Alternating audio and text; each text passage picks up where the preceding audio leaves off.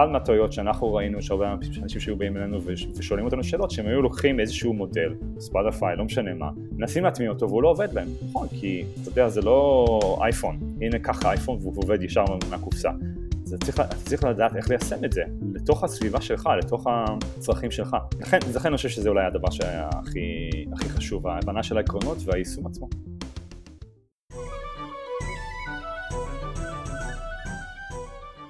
ברוכים הבאים לניהול מוצר גרסת הבמאי, מה שלומך אייר? בוקר טוב בני, עדיין מרחוק, עדיין, סופר את הימים שנגיע לאולפן. ובוקר טוב לאורח שלנו נדב כהן. בוקר טוב, סופר את הימים שגם אני אראה את האולפן. כן, אנחנו דיברנו עם נדב כבר את הפרק הזה, אנחנו מתכננים מעל שנה, הפסקנו אותו בגלל הקורונה, אה, רצינו לעשות אותו מהאולפן, נשברנו, עושים אותו מרחוק. אה, נדב גם הוא, אני חושב, אחד האורחים שלנו המעטים שהוא לא מנהל מוצר, הוא לא הראשון, אבל אז, אז כבוד. אה, אנחנו מארחים פה, הוא תכף יספר על עצמו. אה, היום אנחנו הולכים לדבר על סקואדים, שוב פעם, דיברנו עליהם בפרק 2, אבל הרגשנו שלא מיצינו. אה, ומה שמעניין שהפעם יש לנו, נדב בעצם עובד בספוטיפיי, כך שנוכל לדבר על כל המיתוס הזה של איך זה נוצר, מה זה אמור לשרת, איך זה השתנה, ואולי בעצם לגלות שמה שאנחנו חושבים שספוטיפיי המציאו זה לא זה, אז יהיה מעניין. נדב, תתחיל אולי קודם לספר על עצמך קצת.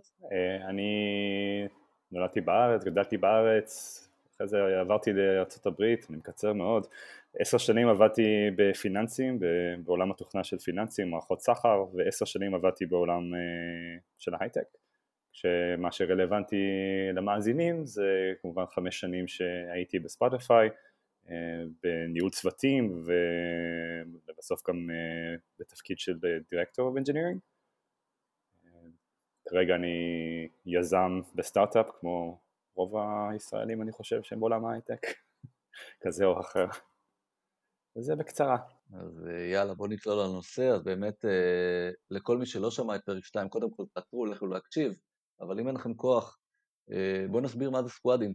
זו שאלה נהדרת. אגיד שבספוטיפיי סקואדים זה פשוט היה שם נרדף לצוות. לא הייתה לנו איזושהי הגדרה על הדבר, גם לא היה איזשהו שטאנץ שהוציא סקואדים. זה נראה שונה בכל מיני חלקים של החברה, תמיד היינו במצבי ניס, ניסויים כאלה ואחרים. במיוחד אה, איך רוצה לחדד מהעולם של, של ספוטיפיי שזה השתנה לאורך הזמן, זאת אומרת מה שזה היה במקור ב-2008 אני חושב, 2009 כשזה התחיל, זה מאוד מאוד שונה ממה שזה היה ב-2012 ואחרי זה ב-2014 ואחרי זה ב-2018, זה משהו שהוא כל הזמן השתנה במהותו מבחינת החשיבה שלנו על, אמ, על ה, בוא נקרא לזה היחידת בנייה הזאת, ה-building block של, של צוות, מה זה צוות בעולם הפיתוח ומה צריך ומה לא צריך שיש. אה, תראה, אני חושב שאתה יודע, אה, לא יודע אם ספוטיפיי יצרו או לא יצרו, יש את ה... אתה יודע, יש את הוידאוים של ספוטיפיי שמסבירים את זה בצורה מאוד ברורה, יכול להיות שהם עשו את זה בדיעבד, יכול להיות שזה אלמנט שיווקי. אה, אתה יודע, נחבר את זה אולי גם לפרק שעשינו על צוותים מועצמים עם יובל סמט, אני חושב שההבדל אולי, אולי בוא ננסה באמת לדבר על, על ההבדל בין, בין, לפחות בישראל, אולי אז, אה, אתה יודע, איך זה נתפס בספוטיפיי, איך זה נתפס בעולם, על ההבדל בין squad לסתם צוות מולטי דיסציפלינרי, אז, אז אני אגיד, אתה יודע, את התפיסה שלי ואיך אני תופס, אה, ויש בזה המון אלמנטים, אז אני בטוח אשכח. אז, אז, אז קודם כל, squad זה אה, צוות שעוד פעם, הוא כן, הוא חייב להיות מולטי דיסציפלינרי, כי הוא חייב להכיל את כל היכולת של לפתח לבד דברים, אוקיי? ולא להסתמך על צוותים אחרים. אה, ויש לו את המנהל מוצר שלו ואת המעצב ואת המפתח front-end ו back-end ו mobile, תלוי עוד פעם, תלוי מה הוא צריך לעשות, לפעמים יש צוותים יותר קטנים. אה, אני חושב שהחלק הכי משמעותי זה האוטונומיה שלו, כלומר, אתה יכול לעבוד בצוותים מולטי-דיסציפלינריים, אבל שעדיין הכל מונחת מלמעלה, אוקיי?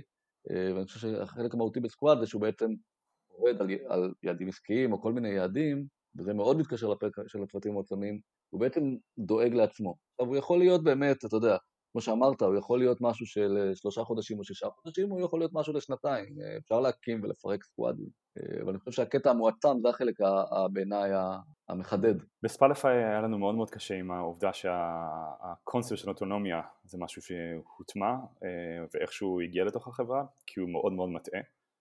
ולאורך הזמן נהפך להיות מאוד בעייתי כי הוא נתן להרבה מאוד אנשים איזושהי תפיסה מאוד מוטעית ש, שזה החברה שלהם בין זה היה מפתחים, מנהלי צוותים, מנהלי מוצר, לא משנה מה, היו לנו הרבה מאוד מקרים של אנשים שאמרו אתה לא יכול להגיד לי באיזה גרסה של, לא יודע מה, של SDK להשתמש, אסור אתה לא יכול להגיד לי על מה זה, יש לי אוטונומיה.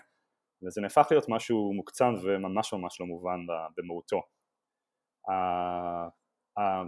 אולי הדרך הנכונה יותר לתאר את זה כמשהו מועצם, נגיד, זה, זה יותר בנקודה שמשהו שהוא לא חסום, או מינימום חסימות לצוות. והמקור של, ה, לפחות של השינוי המרכזי הזה, שהוא חלק מ... בוא נגיד מה, מהסקואדה של הספוטיפיי, אם תרצה לקרוא לזה, או לשיטת העבודה שהייתה לנו, היא באה מהנקודת uh, הבנה שכשבהתחלה כשספוטיפיי עבדה כמו הרבה מאוד מקומות אחרים, שהיה צוות של uh, אנשים שעובדים על backend ויש צוות של frontend ויש צוות של, uh, של מנהלי מוצר ויש צוות uh, של מובייל, בקיצור יש צוות לכל דבר, מה שאתה נתקע זה כל פעם שאתה רוצה לעשות משהו אחד, אתה, יש לך תלות בין שבעה צוותים. ואתה רוצה להוציא שבעה דברים ביחד. אז פתאום יש לך את כל הסיבוכיות הזאת של לנסות לנהל את כל השבעה צוותים ביחד בשביל להוציא את כל הפיצ'רים האלה. והתלות הזאת היא חסם ענקי מבחינת מהירות, חסם עצום. אז במקום לעשות את זה לוקחים בן אדם או אישה, לא משנה, מכל צוות, לפי, ה, לפי הצורך מרכיבים צוות אחד שיש לו את כל המולטי דיסציפלינרי בעצם, שיש לו את כל מה שצריך בשביל ל, ל, ליצור מוצר מאפס עד מוצר ונותנים להם את הכלים לעשות את זה, זאת אומרת מורידים מהם תלות בחלקים אחרים של החברה כדי שלא יצטרכו להתחרות על, על, על הזמן ויצטרכו כל הזמן להגיד מה העדיפות ו, ולעבור את כל ה... בין אם זה הפוליטיקה או ה, פשוט התהליכים הבירוקרטיים האלה שהם הכרחיים במקומות מסוימים וברגע שאתה מוריד אותם אתה בעצם מעצים את הצוות כי הצוות עכשיו יכול לבוא ולהגיד אנחנו יכולים לעשות מה שאנחנו רוצים בתוך הגבולות המאוד מאוד ברורים שהיו להם. אז uh, היה איזשהו שלב שעברנו מה שקראנו לזה, ניסינו לתקן את זה וקראנו לזה aligned autonomy כי חלק מהבעיה הייתה שאנשים לקחו את האוטונומיה ואמרו לא אכפת לי מה החברה עושה, אני רוצה לעשות וידאו, לא מעניין אותי, זה מה שאני חושב שאני עושה. אי אפשר, זה לא עובד ככה, אתה בתוך, uh, בתוך חברה שיש לה בכל זאת יעדים מסוימים um, אני לא אגיד שאנחנו עבדנו עם KPIים מאוד מאוד ספציפיים שזה מה שהנחה, במקומות מסוימים בצורות שונות, אבל בבסיס של כל הסיפור הזה מגיעות בעצם, או מגיעים העקרונות שמאחורי הסיפור, שהעיקרון הוא לא בדיוק אוטונומיה, אלא יותר שתהיה בלתי תלוי, כי הבלתי תלוי מביא אותך לעבוד יותר מהר. העיקרון הבסיסי הוא מה אני צריך לעשות בשביל לעבוד יותר מהר. ואז מזה נגזרת הפעולה הבאה. ולא להפך, לא שהאוטונומיה זה עיקרון וממנה אתה מתחיל, אלא האוטונומיה, אם נקרא לזה אוטונומיה, היא, היא הייתה נגזרת ואפילו נגזרת שנייה במקרה הזה של, ה, של העיקרון הבסיסי שאנחנו חייבים לזוז הרבה יותר מהר. למה? כי יש לנו תחרות. נקודה מעוניינת, אני, כן, אני כן רוצה אולי לנסות לחדד לעצמנו, אתה, אתה יודע, את הליין אוטונומי, אני, אני לגמרי מסכים איתך, ולהבין, אתה יודע, בתוך הרמה הזאת, איפה בספוטיפיי זה היה, כי, כי, כי אם, אם ניקח מאוד מאוד קשה את מה שאמרת, אה, אז אתה יכול להגיד, כן, אני רק בשביל מהירות, עדיין יכתיבו לי, מישהו מלמעלה, אני בכוונה היה קצין, יכתיב לי את כל הפיצ'רים, יחלק אותם בין הסקואדים, אתה יודע, כל squad יוכל להתקדם אה, מאוד מהר, ואתה ב aligned autonomy. כשדיברנו על שבטים מועצמים עם יובל סמט, אוקיי, וזה אני חושב התפיסה הרחבה, לפחות בארץ, של סקואדים, וכן, ברור שיש הנחיות שמגיעות מלמעלה, השאלה איפה אתה מביא אותן, כלומר, ההשתדלות, וגם כשאנחנו בונים roadmap, דיברנו על זה בפרק 8 על ה roadmap, אני רוצה לתת כיוונים כלליים, אז אני אשמח לא לתת פיצ'רים לצוות, כן, נגיד אם אני אהיה VP product, נגיד אוקיי, אנחנו יושבים ומסתכלים מה החברה רוצה לעשות, ואנחנו אומרים, אוקיי, לא יודע, בוא ניקח את ספוטיפיי, אה, לא יודע, צוות אחד יתרכז בלהגדיל, לא יודע, נגיד השנה או quarter הבא, אה, רק להגדיל את כמות המאזינים. כמו שאמרת, אני לא שולח אותו לוידאו, אני בתוך מוזיקה. אני כחברה החלטתי שאני נשאר אסטרטגי בתוך מוזיקה, אבל אני יודע שאני חייב להגדיל את כמות המאזינים או את הזמן שהם שומעים, וזה יהיה ה-KPI או המטרה, עכשיו איזה פיצ'רים הם יעשו, לא יודע, שיחליטו לבד, זה הכוונה, כלומר זה עדיין aligned, אבל יש פה איזושהי התאמה שאני לא יושב מלמעלה ומקציב להם מה לעשות. אז השאלה מאוד מעניינת אותי לשמוע אה, עד כמה, אתה יודע, עד כמה האוטונומיה הזאת הייתה בספוטיפיי או לא, או איך זה השתנה, זה מאוד מעניין. אז בוא נתחיל בזה באמת שגם וגם. ואולי נפרק קצת את המיתוס ש, שספוטיפיי זה, שוב, זה איזושהי הגמוניה כזאת שהכל בדיוק אותו דבר, שכולם היינו ביחד, תזכור, כשאני נכנסתי לחברה היינו 800 איש, כשיצאתי 4,000 או 4,500, הרבה דברים השתנו בחברה, אמ, ו, והיו דברים שונים מאוד וצורות עבודה שונות מאוד במקומות שונים בחברה, כמו שאמרתי מקודם גם, לאורך הזמן דברים השתנו, גם במקומות שאני עבדתי בהם, חלק מהשינויים אני בעצמי יזמתי, אה, פירקתי סקואדים ועברנו למודלים אחרים לתקופה של שישה חודשים בקבוצה שניהלתי כי זה לא היה המודל הנכון למציאות שהיינו בה. אה, מה שאני, מה שאני כן אביא גם מזה שאני חושב שהוא חשוב זה שלפחות מתוך ספלאפיי לנו את התפיסה שנלקחו אה, מקרים מסוימים שקרו בהחלט בתוך ספלאפיי, הצלחות גדולות של צוותים בוא נקרא להם אוטונומיים בשביל השיחה שהצליחו בצורה אה, די יוצאת דופן. לדוגמה, יש את המוצר או הפיצ'ר הידוע של Discover Weekly, ש... שהוא בעצם נוצר על ידי צוות אחד. והצוות הזה הצליח ליצור משהו שאני חושב שהיה בזמנו, אני לא יודע כמה היום, לפני חמש שנים, היה בערך שלושה אחוז מסך הכל ההאזנה בספוטיפיי היה Discover Weekly. זאת אומרת, בתוך חברה שאז הייתה בטח שלושת אלפים איש, צוות אחד הצליח אה, להגדיל בשלושה אחוז את ההאזנה או, או לתפוס את הנתח הזה, זה המון. זה, זה משהו מאוד, impact מאוד משמעותי. אבל זה לגמרי יוצא דופן. ומה שגם לא כל כך מדברים על זה, שזה לא באמת היה צוות אחד שהקים את זה, זה היה בכלל משהו שקרה בהאקוויק.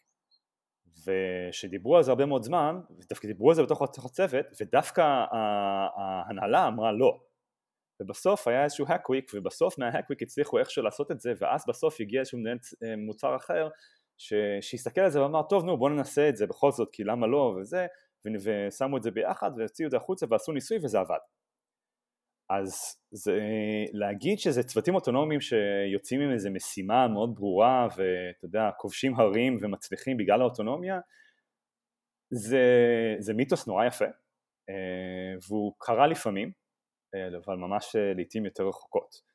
הנקודה היותר גדולה הייתה בסוף היום שאנחנו לא רצינו שצוותים יצטרכו לחכות לא להנהלה ולא לצוותים אחרים בשביל לתפקד.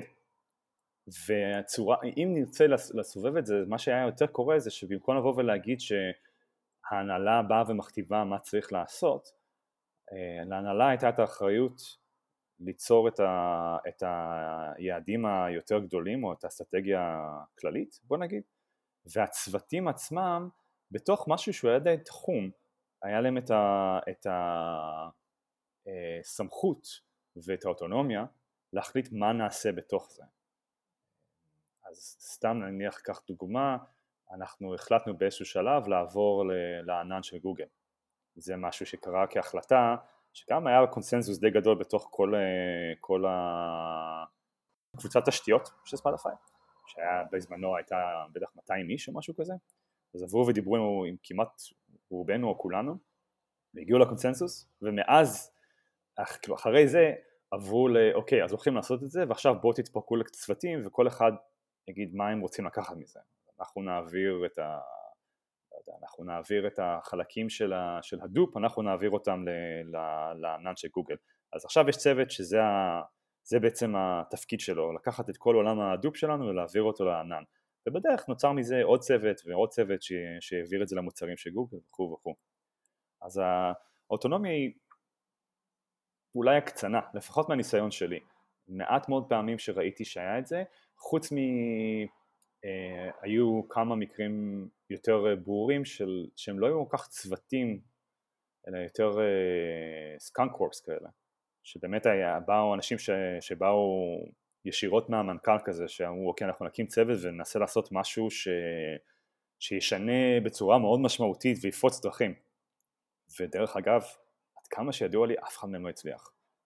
אה, כמה שזכור לי אולי יש איזה אחד שאני לא זוכר אבל כולם נכשלו. זאת אומרת זה לא היה הצלחה, זה שהיה להם המון המון אוטונומיה והנה תיקחו תעשו מה שאתם רוצים, זה בסוף לא כל כך הצליח, אז אה, שוב, האוטונומיה אולי לא הכי חשובה. אז אם אני בעצם מזקק את מה שאתה אומר, הדגש הוא לא אוטונומיה, הדגש הוא על לעשות, אה, להוריד כל מיני בלוקרס כדי לוודא שצוות יכול לרוץ בצורה מהירה ולדלבר משהו עם איזשהו meaningful impact בתוך ההגדרות של מה business requirements. ואני קצת אקשב ואני אגיד שמע את השטנץ הזה כבר שמענו בעולם הדב-אופס remove blockers. Remove bottlenecks זה אין פה שום דבר חדש אין פה איזשהו הפתעה. כולם יודעים שבתוך אג'ייל צריכים לוודא ששום דבר לא תוקע אותך. אז סתם בתוך העולם של הדב-אופס זה היה אתן דוגמה שבמקום שיש את התהליך של QA ידני ואתה מעביר את זה מהפיתוח ל-QA ואז מחכה ל-QA ואז ה-QA מחזיר לפיתוח אז אמרו תקשיבו אנחנו עושים קונספט אחר עושים QA automation. ויש um, continuous integration ויש continuous deployment ויש כל מיני תהליכים שבצורה כזאת באמת המפתח לא צריך um, להיות uh, לעבוד בצורה שהיא waterfall וזה בדיוק אותו שטאנץ כמו שאתה מתאר. נכון אני לא חושב שהיה פה איזשהו סוד שאולי נורא, אני יודע שמהניסיון שהרבה פעמים מחפשים ושואלים אותנו מה הסוד, מה הסוד, אני לא חושב שהיה איזשהו סוד, אני חושב שהיה פה עניין יותר של, של יישום טוב. אנחנו במקור, רוב מה שאנחנו מדברים עליו הגיע מיועץ ארגוני שפשוט הטמיע agile בתוך ספוטיפיי כשספוטיפיי הייתה יחסית קטנה, 60 או 80 איש, משהו כזה. אמ, ו... והמההטמעה הזאת אה, המשיכו להתפתח. אני חושב שאולי אחד מהדברים שהיו שונים, לא זה ברור שיש דברים שונים, לא רק שההטמעה עצמה הצליחה והיישום של זה היה שונה ואולי פשוט יותר טוב ממקומות אחרים שניסו ולא הצליחו, אני חושב שאולי בגלל שהייתה הבנה יותר עמוקה של העקרונות והיה באמת אה, בהנהלה עצמה, כולל כל הדרך עד המנכ"ל, אה, אולי חלק מזה זה מה שהביא לעובדה שהעקרונות האלה נשמרו ואז השינויים שהיו צריכים לקרות אה, המשיכו לקרות. כלומר, אחד מהטעויות שאנחנו ראינו שהרבה אנשים שהיו באים אלינו ושואלים אותנו שאלות שהם היו לוקחים איזשהו מודל, סייף, לס, ספוטיפיי, לא משנה מה, מנסים להטמיע אותו והוא לא עובד להם, נכון, כי זה לא, אתה יודע, זה לא אייפון, הנה קח אייפון והוא עובד ישר מהקופסה, צריך, אתה צריך לדעת איך ליישם את זה לתוך הסביבה שלך, לתוך הצרכים שלך. וזה, לכן, אני חושב שזה אולי הדבר שהיה הכי, הכי חשוב, ההבנה של העקרונות והיישום עצמו. אתה יודע, אני חושב נדב שאתה אתה נזהר, אני ואתה יותר, אני, אני חושב שאנחנו כל כך מסכימים על מה צריך להיות ואיך נראים סקואדים, ואתה פשוט, אה, קשה לך אם אולי כי ראית משהו אחר באיזה חברה אחרת של אה, של אוטונומיה, בסדר? לא יודע איפה. אה, וזה יכול להיות, אבל הזכרת את SAFe והזכרת את LeSS, שהם בדיוק ההפך בסקואדים, אנחנו אולי פעם נעשה פרק אה, אה, על SAFe לעומת LeSS ולעומת סקואדים, זה יהיה מאוד מעניין, ו... אבל אתה יודע, SAFe בא לקחת ואומר, יופי שבניתם צוותים של agile, אני רוצה control מלמעלה, אוקיי, אני רוצה להחזיר את השליטה למעלה, וכן, זה הפוך מסקואדים שאומר, בסדר, אני אתן לך כיוון, כמו שאמרת, אתן לך מסגרת, וזה בסדר לפעמים, אתה יודע, אם יש בעיה עסקית שהיא גדולה, כמו לעבור לענן של גוגל, וצריך עשרה צוותים, זה בסדר שזה יגיע מלמעלה, הכל טוב, אבל כמו שאתה אומר, לא עכשיו מחלקים להם לפי שום, כמו שאמרת, אומרים, אתה תיקח את החלק הזה, תתמודד, תפתור, אתה תיקח את החלק הזה, תתמודד, תפתור. אז לפעמים זה בעיה עסקית ב-KPI, לפעמים זה בעיה אינישייטיב שמגיע מלמעלה, זה בסדר גמור, אוקיי? הזכרת גם את ה... אולי אני אגע, אני, אני, אני הולך לקחת אותנו בכלל למקום אחר, הזכרת את הצוותים שמצליחים ונכשלים, אז זה ממש מזכיר לי, את, אתה יודע, זה באמת אפשר לעשות בחברה גדולה, את, את יובל נוח הררי שמדבר על אה, דמוקרטיות לעומת קומוניזם, כן, הוא אומר, הדמוקרטיות הצליחו כי היה להם אפשרות לעשות יותר ניסויים, אוקיי? כי לא היה שליטה מלמעלה, ולכן כלכלית הם הצליחו, כי אחד מתוך עשרה ניסויים הצליח, לעומת קומוניזם, אם מישהו החליט מלמעלה על משהו כושל, זהו, פספסת את הרכבת. אז באוטונומיה, ב-aligned autonomy הזה, ובלאפשר לפעמים לצוותים לנסות דברים משלהם ולהיכשל, בתוך המסגרת כמובן, אוקיי? זה די דומה. לפעמים זה מצליח, לפעמים לא, אבל ככל שתאפשר אה, יותר כיוונים, אז יגיע אותו אחד עם ה-weekly אה, discover שישנה את כל התמונה. אני אגיד לך בני, הרבה פעמים אנשים לוקחים ואומרים אנחנו נבנה את זה כמו שספוטיפיי אה, בונים את הארגון שלהם והם פשוט לוקחים את ההוראות היבשות בלי ליישם את העקרונות עצמם והם לא מבינים שזה לא רק ללכת ולבנות סקווטים, יש פה גם עניין כמו תרבותי שאיך אני מנחיל את זה פנימה, איך אני מסביר לאנשים שאותו באמת פרידום uh, או אוטונומי זה לא אומר שאני יכול לבחור באיזה טכנולוגיות ובאיזה שפות אני משתמש, אלא זה נותן לי uh, את האוטונומי על דברים אחרים. ו, ופה אני חושב שהרבה אנשים מפספסים את העניין הזה, הם מפספסים את העקרונות שמאחורי המבנה הזה את הסיבות של למה הוא נוצר, כמו שאמרנו, הסיבה היא אותה הסיבה, לזוז מהר. ומבחינת ספוטיפיי זה היה הדרך שלהם לזוז מהר. באותה מידה הם יכלו לעשות גם משהו אחר כדי לזוז מהר. זה לגמרי זה, לגמרי זה. קח את מה שאמרת יאיר ואגיד את הנקודת מבט שלי, שאני לא חושב שהיא האמת, זה פשוט נקודת מבט שלי מה, מהחוויה שבתוך ספוטיפיי. זה עניין תרבותי, או, או חלק מאוד חשוב מהעניין התרבותי הוא פשוט נעלם ואפילו לא מוזכר. אה, כמו שאתה מסתכל על איזשהו מתכון לאיזו עוגה ושכחו לספר לך על, ה, על, ה, על השלוש כפיות של הוויסקי, אתה לא מבין למה לך זה אף פעם לא יוצא אותו דבר. כי לא סיפרו לך שיש שם וויסקי. למה? ככה. וזה מאוד דומה, העניין התרבותי שנעלם מהסיפור זה שאנחנו חברה שוודית. ספרדיה חברה שוודית במהותה. היום פחות, אחרי ההנפקה, אבל בהחלט אה, במהותה חברה שוודית. כמו שסיפרתי מקודם, צורת הניהול הייתה מאוד מבוססת על קונצנזוס, שזה משהו שאתה לא רואה במקומות אחרים. ולכן הייתי בא ואומר אה, שדווקא בני ואיפה שאני מאוד מאוד מסכים איתך זה שאיפה שהמקומות שאתה רואה חברות שבאות עם ההנהלה יודעת ומכתיבה מה שבדיוק לא קורה שם זה אין שם ניסיון להגיע לקונסנזוס אין בכלל שיחה בהרבה מאוד מקרים. ואין אפשרות לאנשים שנמצאים שצריכים באמת לתפעל את, ה, את הרעיונות שלך לבוא ולהגיד אה, לא זה לא נשמע לי רעיון טוב למה? א' ב' ג' ד' וזה הקטע התרבותי שהוא לא קשור לסקואדים והוא מאוד קשור לאוטונומיה ברמה שאתה מדבר עליו רק שהאוטונומיה זה כאילו בוא נגיד זה הסימפטום ולא באמת הבעיה. זאת אומרת זה, זה, זה כאילו ה, ה, הניס... זה איזשהו כאילו פתרון שנראה שכאילו פותר את הבעיה אבל לא, לא מצביע על הבעיה האמיתית. הבעיה האמיתית היא שלא מעניין את ההנהלה מה לאנשים מתחתיהם יש להגיד. ובספלאפיי זה לא היה ככה.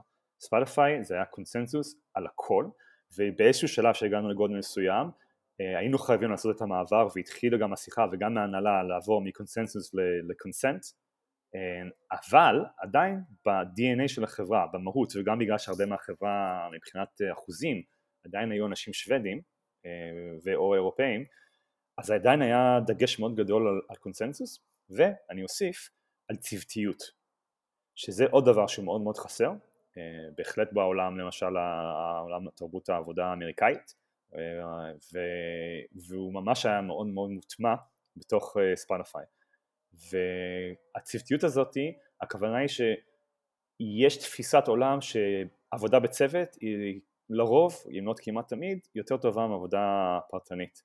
ולכן אם יש איזושהי החלטה שצריכה לקרות היא לא קורית אצל אוקיי בוא נגיד ליער, יער לך תגיד, תחליט מה צריך לעשות עם בלה בלה בלה זה לא משהו יחידני, זה ממש יצירת צוותים.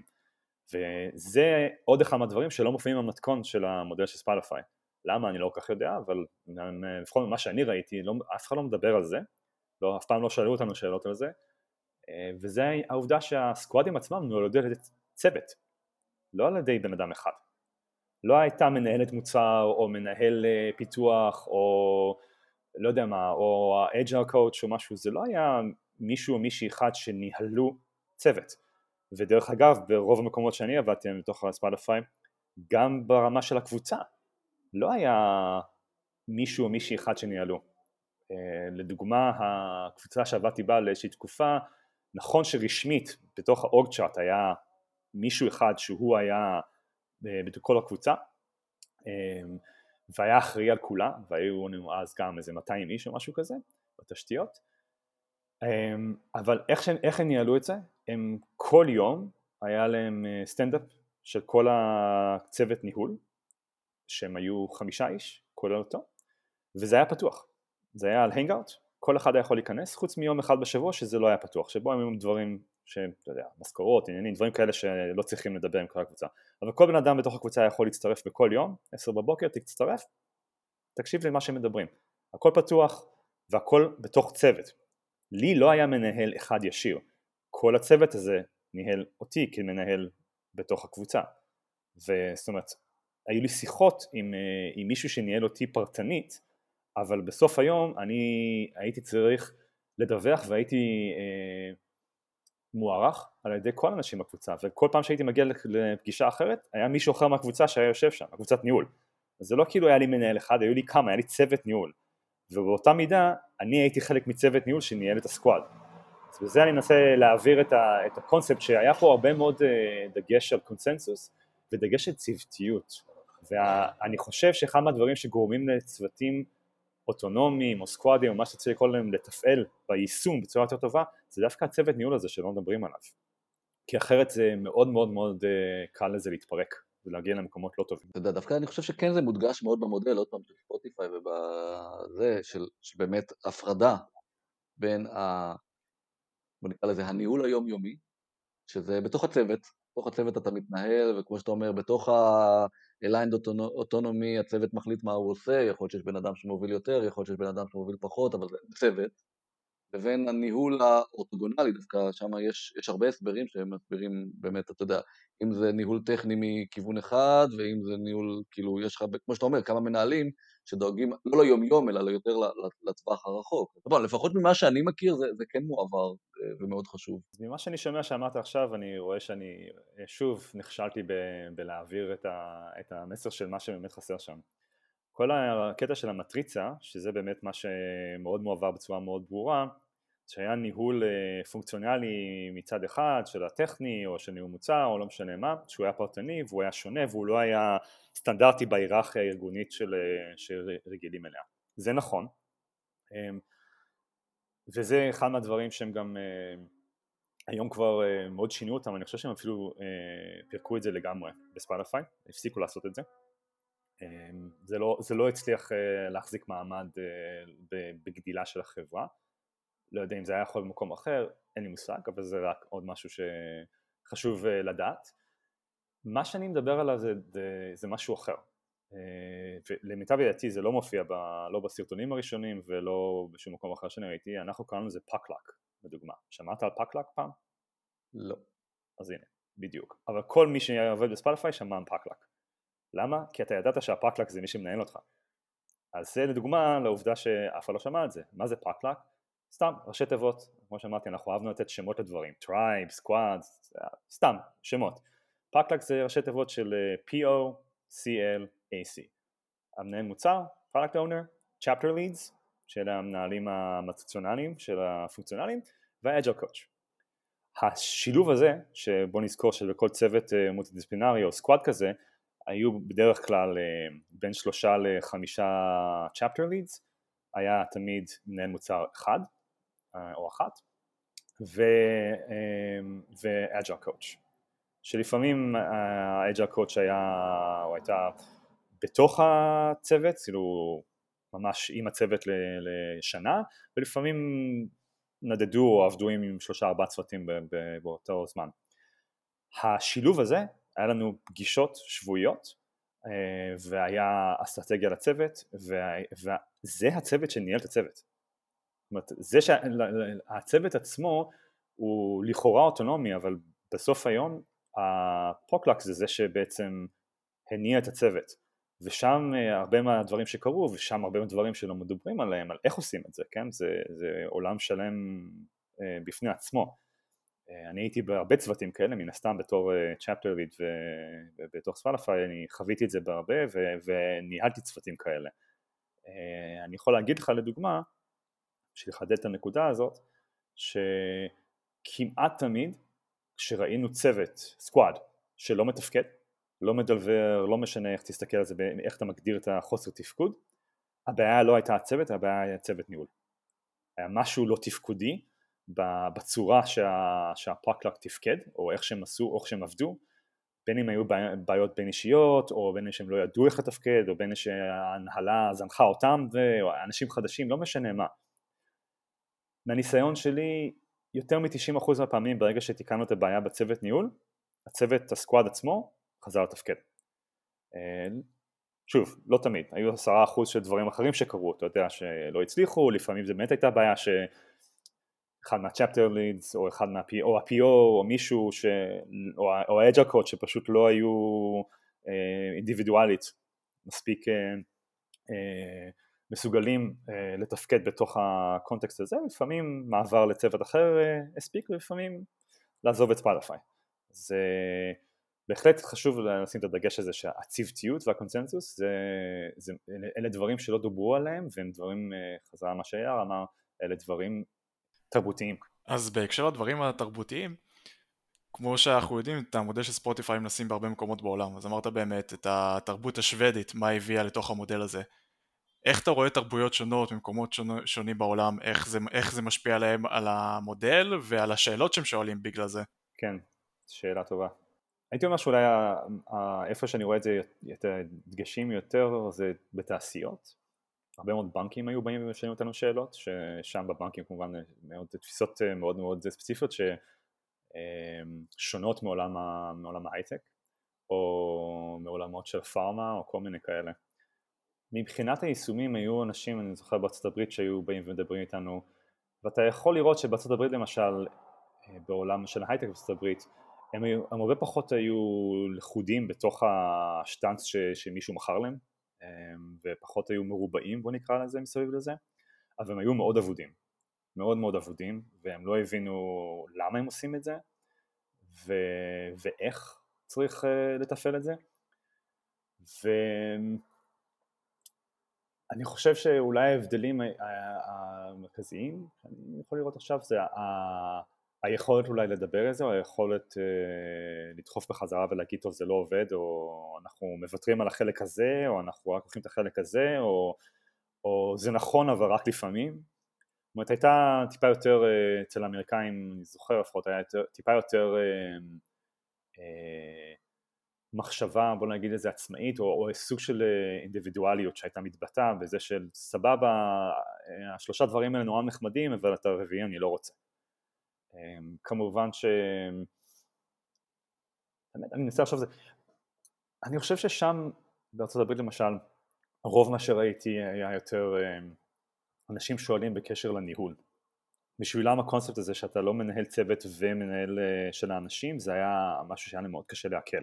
את ה-chapter lead או את, ה, את, ה, את המטריצה לעומת הדברים האחרים והיה קשה לעכל מבחינה ארגונית וגם מבחינה אה, תרבותית לעומת זאת נניח בישראל הרבה פעמים כשאנשים פונים אליי הרבה פעמים באמת אה, פונים ממקום שמדבר על אוטונומיה או מקום שמדבר על, אה, על, על המבנה של הסקואדים עצמם ואין הסברים למה אבל זה, אני חושב שאלה הבדלים. מעניין. זה, אתה יודע, דווקא הישראלים שבדרך כלל הם אלו שאוהבים להיות היצירתיים ולקחת משהו ולהפוך אותו למשהו אחר לגמרי, זה דווקא אלו שאתה אומר שהם מחפשים את הסטרקצ'ר ומחפשים את ההנחיות. לא, לא הייתי אומר שזה מה שהם מחפשים, את הסטרקצ'ר את ההנחיות. אה, אני חושב שאולי זה, שוב, כל תרבות הרי וה, והצרכים שלה והחסמים שלה, וזה באמת אה, מה שמתבטא הכי הרבה, אני חושב, מה שהייתי רואה. כל, כל מי שהיה פונה אלינו, או לפחות אליי, כשאנשים שמדברים איתי כמובן, לא יודע מה, פנו אנשים אחרים, אה, אנשים היו תמיד נתקלים באיזשהו חסמים ארגוניים או תרבותיים, שאיפה שהמודל לא מתאים? ואז שם הם היו מנסים להבין איך זה עבד בשבילנו. ומכיוון שהתרבות הייתי שונה אז זה היה קשה. אני יכול לראות שאני חושב, זו תיאוריה לגמרי שלא לא, לא מבוססת על יותר מדי. בארצות הברית שהיו פונים אלינו הרבה מהארגונים היו פונים אלינו בגדלים טיפה יותר גדולים ממה שרגיל בישראל. כמה מאות אנשים, כמה אלפי אנשים. אה, כשאתה בא בארגון בישראל ואתה, ומעניין אותך, יש לך 20 איש או 50 איש אז ה building block הזה של ה squad הוא הרבה יותר משמעותי אתה פחות מתעסק ב shit של איך אני, איך אני מתאם בין, בין עכשיו אה, 170 סקואדים אז זה לא בעיות שכל כך אה, קורות בישראל לעומת זאת שבארצות הברית היו באים לנו יותר בבעיות האלה אומרים אוקיי טוב בסדר אז יש לי סקואדים וזה אבל וואלה אני לא מבין איך אני אמור אה, לתאם בין, בין הסקואד פה לסקואד שם. וזה אני חושב שאולי בגלל הגדלים זה אולי. שוב לא יודע תיאוריה. אני, אני חושב שיש פה עוד כאילו מעבר למה שאתה אומר אה, יש כמה דברים. אחד, מן הסתם, יש הבדל בין ארגון שעכשיו הוא יחסית קטן ומנסה להטמיע תרבות חדשה, אוקיי, בעצם ליצור את התרבות שלו, לבין מה שאתה מתאר, בו ארגון שלא עבד בצורה הזאת ועכשיו צריך לשנות את עצמו, זה, זה גיהנום, אוקיי? כאילו, עם 170 סקואדי, כאילו זה הרבה יותר קשה, ואולי זה נוגע באלמנט, אני חושב שגם אה, בישראל זה מאוד בולט, אתה אומר, הזכרת שאי אפשר להעביר את התרבות דרך הסרטונים, ואני חושב שהמון אנשים שמחפשים, אתה יודע, באים ומחפשים מתכון, אוקיי? ולא מצליחים להבין את, ה, את האלמנט החמקמק הזה של תרבות. איך מטמיעים תרבות, מה זה אומר, מה זה, ה, מה זה הפלאף הזה, כן? אה, ואז הם לא מבינים גם למה זה נכשל, כלומר הם מנסים להטמיע את המתכון, והם לא מבינים, זה כאילו הטמיעו, כמו שאתה אומר, הטמיעו כמו שצריך, אבל, אבל לא שמו אהבה בתוך הסיפור. אז זה לא עבד, אוקיי? וזה להמון אנשים, במיוחד, אתה יודע, אנשים שמגיעים, אתה יודע, מהנדסים, הם אנשים אנליטיים. מה זה השטויות האלה של תרבות ארגונית, כן? זה קשה לאנשים להבין, וכמה זה משפיע על העסק הזה, במיוחד אם אתה אומר, אני רוצה פה לא ניהול מסודר, אוקיי? כלומר, כמו שאמרת, ER ישראלי מאוד, גם ככה הם לא יודעים לנהל אחד את השני, אז, אז זה דווקא נוח להם ללכת לכיוון של הסקואדים, אה, כן? אה, אבל עדיין, איך, אתה יודע, איך תופרים את זה אה, בתרבות, ב vision, באלמנטים שהם מאוד מאוד לא ליניאריים ולא לפי הספר, זה, זה, זה קשה לתפוס. זה, זה מאוד קשה, זה משהו שהוא נכון כמובן לא רק ל, לישראלים או משהו, זה נכון לכל העולם, כמו שאמרתי, האלמנט של להעביר את התרבות זה, זה הכי קשה. ותרבות זה גם משהו שאי אפשר באמת לשכפל. זה משהו שצריך אה, לבנות בתוך עצמך, זאת אומרת צריך למצוא מה, מה בתרבות שלך הוא החסם ולשנות אותו. ראה ערך מה שאמרתי, הקונסנזוס עבד נהדר עד שהגענו לאיזשהו גודל מסוים ושם הוא התחיל להכשיל אותנו. והיה צורך לשנות את זה בצורה מאוד משמעותית בתוך התרבות וזה לא משהו קל אבל זה היה משהו שצריך לשחרר אותו כערך תרבותי אה, שזה מאוד קשה. במיוחד שתחשוב על זה שעכשיו אתה בא מול עולם למשל שוודי שבו התרבות של הקונסנזוס היא כל כך מובנית לתוך החברה אצלם יש אה, מונח מאוד יפה שנקרא first among equals שזה, אתה יכול לחלחל עם זה, שזה משהו כזה שאיך אתה בכלל מכיל את זה, אבל אצלם זה משהו כל כך מוטמע בתרבות מה, מהגנון, אין להם בעיה עם זה. אה, זה משהו ש... אבל. שפתאום מישהו בא ואומר לך, טוב זה כבר לא ככה, כי אנחנו גדולים מדי ואנחנו גם אמריקאים ואנחנו גם זה, קשה להם עם זה, ולהם הם היו דוחפים חזרה. כי הם הרגישו שהם מאבדים איזשהו משהו בתרבות השוודית שלהם או בזהות שלהם שזה היה, שזה היה קשה. עכשיו אני מסתכל על ישראל ואני אומר יש משהו למשל ייחודי בישראל יחסית, אה, לא המדינה היחידה בעולם אבל ייחודי בישראל. אמ, בואו בוא נגיד את זה ככה, ייחודי בישראל שהרוב המוחץ של האנשים אה, בגיל 20 פלוס בישראל היו בצבא. עכשיו לך הברית, לך לשוודיה, לך לצרפת אתה יוצא מבית ספר תיכון, נכנס לאוניברסיטה ואז אתה מתחיל לעבוד.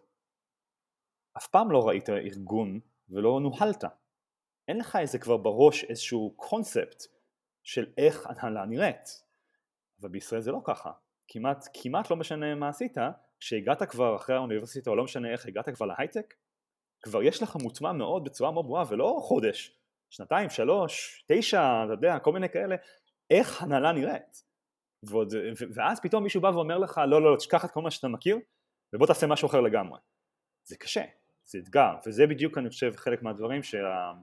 שהאתגרים לה, להעביר את החלקים בתרבות שעבדו טוב אה, או, או, או העקרונות הם משהו שבשביל להטמיע אותו צריך לעשות אותו בצורה מאוד אה, נכונה.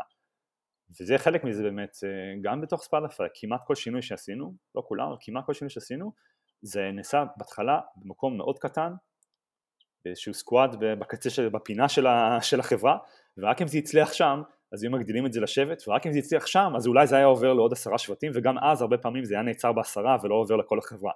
זאת אומרת זה היה תמיד אה, כמו ניסוי אה, במוצר עצמו, היינו מתנסים בתוך, ה, בתוך החברה, בתרבות עצמה. זה עוד אחד מהעקרונות שלא מדברים עליהם בתוך המודל של ספוטיפיי. ההנהלה, חלק מהתפקיד שלנו, חלק ממה שהיו באים ואומרים לי בתור מנהל, ההנהלה שלי הייתה אומרת לי, התפקיד שלך זה, זה לעשות את הניסויים האלה.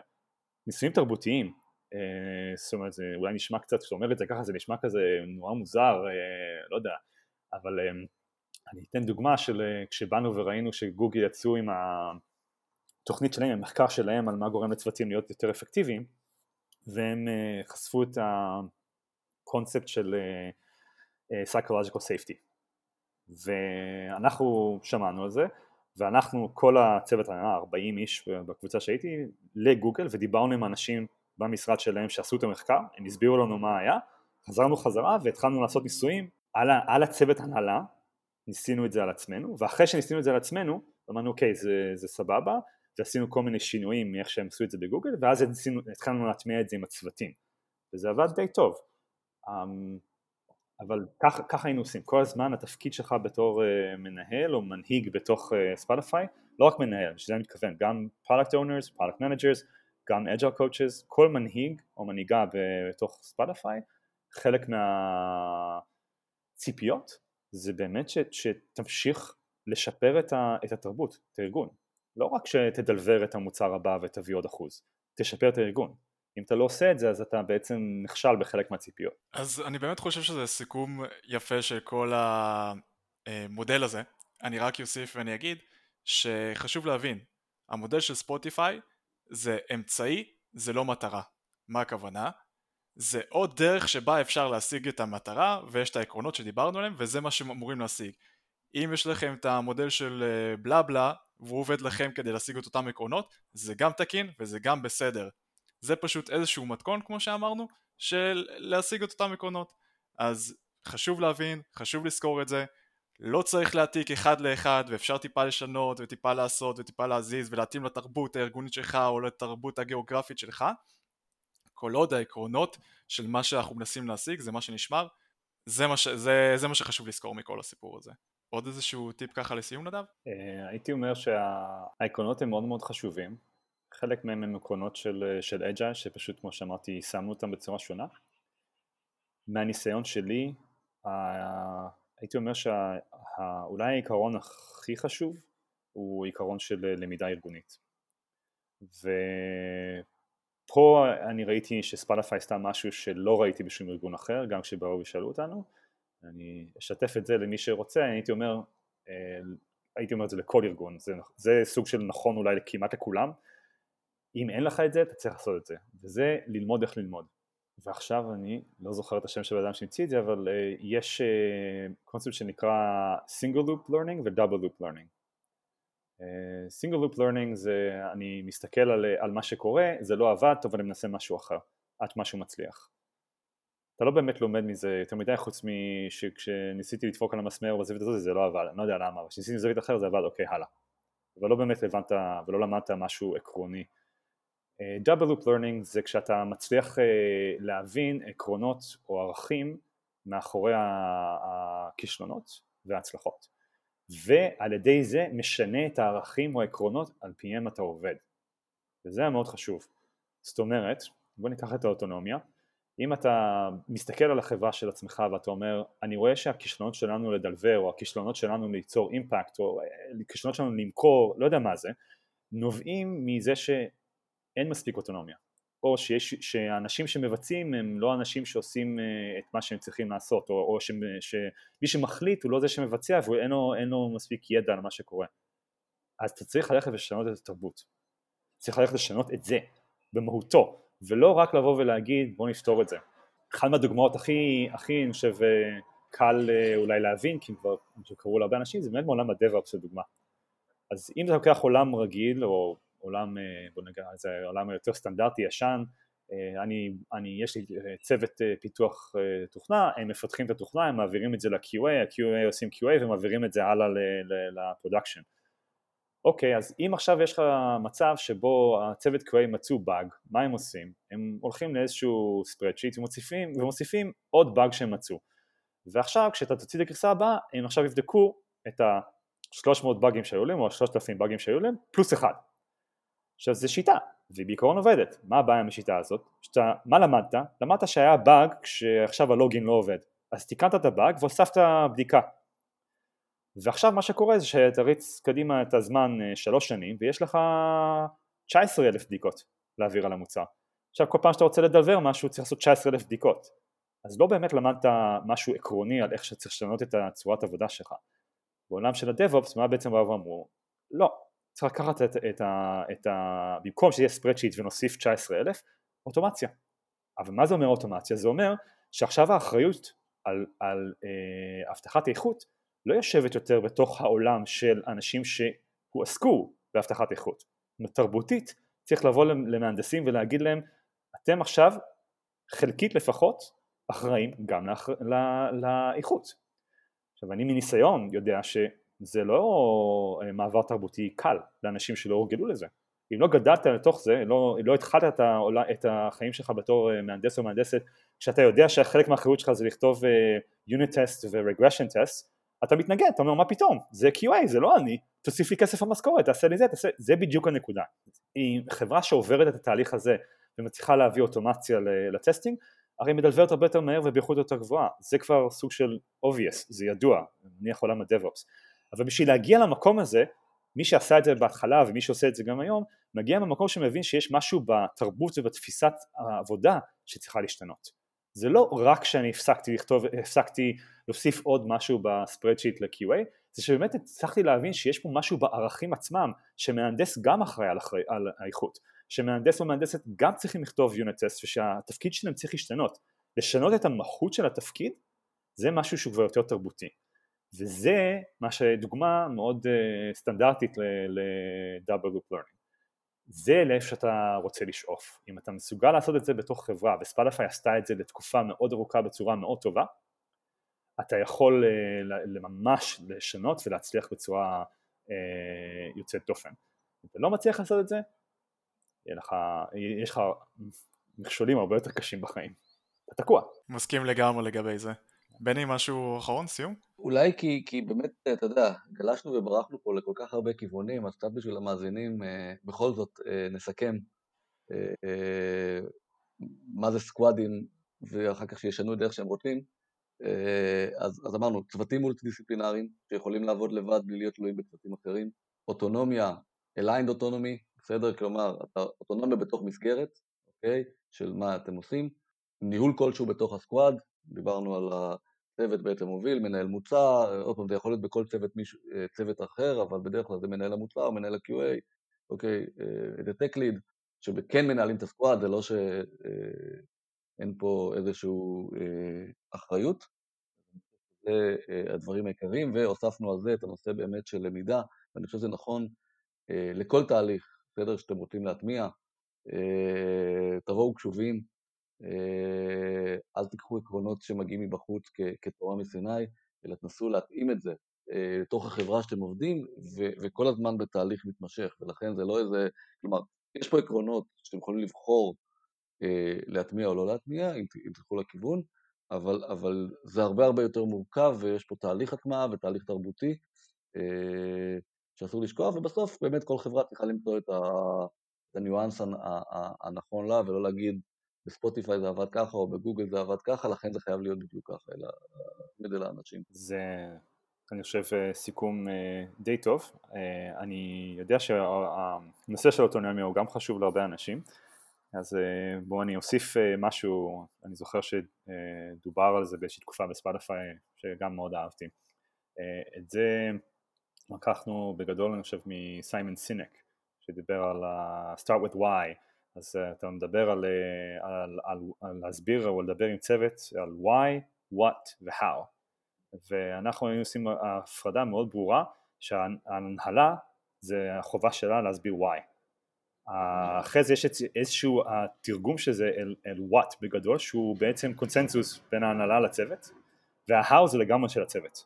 לא מכתיבים לך how והמשפט הבאמת אה, החשוב הוא אה, לבוא ולהגיד אה, הלכת עכשיו בנית סטארט-אפ או לא משנה מה שיש לך העסקת עכשיו 15 יוצאי 8200 ו-30 יוצאי טכניון אנשים חכמים מאוד מאוד מאוד ועכשיו אתה הולך ואומר להם מה לעשות למה? מה, מה, מה קורה לך?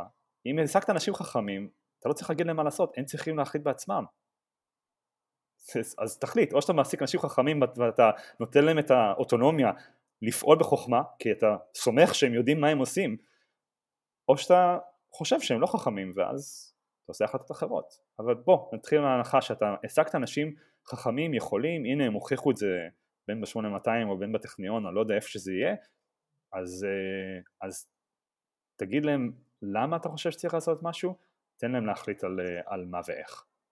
אני חושב שאתה יודע, אמרת שה-Y, כאילו אני חושב שאין ויכוח כמעט uh, על Y ועל ה-How, כלומר ש-Y זה מלמעלה וה-How זה למטה, אני חושב שהקושי של אנשים זה באיפה עוצרים בוואט, אתה יודע, כלומר, כמו שאמרת, זה איזשהו, הוואט הזה זה איזשהו הסכם בין ההנהלה, בין מלמעלה ללמטה, ושם אתה יכול למתוח את זה, אתה יודע, להישאר מאוד מאוד ערפילי ולתת לצוות המון, או שאתה יכול די לדרוס אותם ולהגיד להם כמעט את כל הוואט ויישאר להם מאוד מעט האו, אז בסדר, זה, זה הטריק. אבל זה נשמע כמו פרק בפני עצמו בני, אז את הפרק הזה אנחנו נסכם, ואני רק אגיד שאם אהבתם את הפרק הזה, פרקים אחרים, מוזמנים להאזין, הזכרנו חלק מהם, פרק 2, שאנחנו מסבירים איך באמת המבנה היבש של סקוואדים נראה ומה זה בדיוק, אז מי שהיה חסר לו את המידע הזה מוזמן להאזין. לגבי uh, צוותים מועצמים, אז גם כן ציינו את הפרק שאתם מוזמנים להאזין לו, שהוא גם כן מתקשר. לפרק הזה. ואם אהבתם, תשאירו דירוג, תשאירו פידבק, תשאירו תגובות. אם לא אהבתם, תגידו לנו מה לא אהבתם, אנחנו כל הזמן מנסים להשתפר, כמו שמנהלי מוצר צריכים. ובנימה זאתי, נדב, תודה רבה שבאת להתארח. תודה רבה לכם שאירחתם אותי. ונשתמע.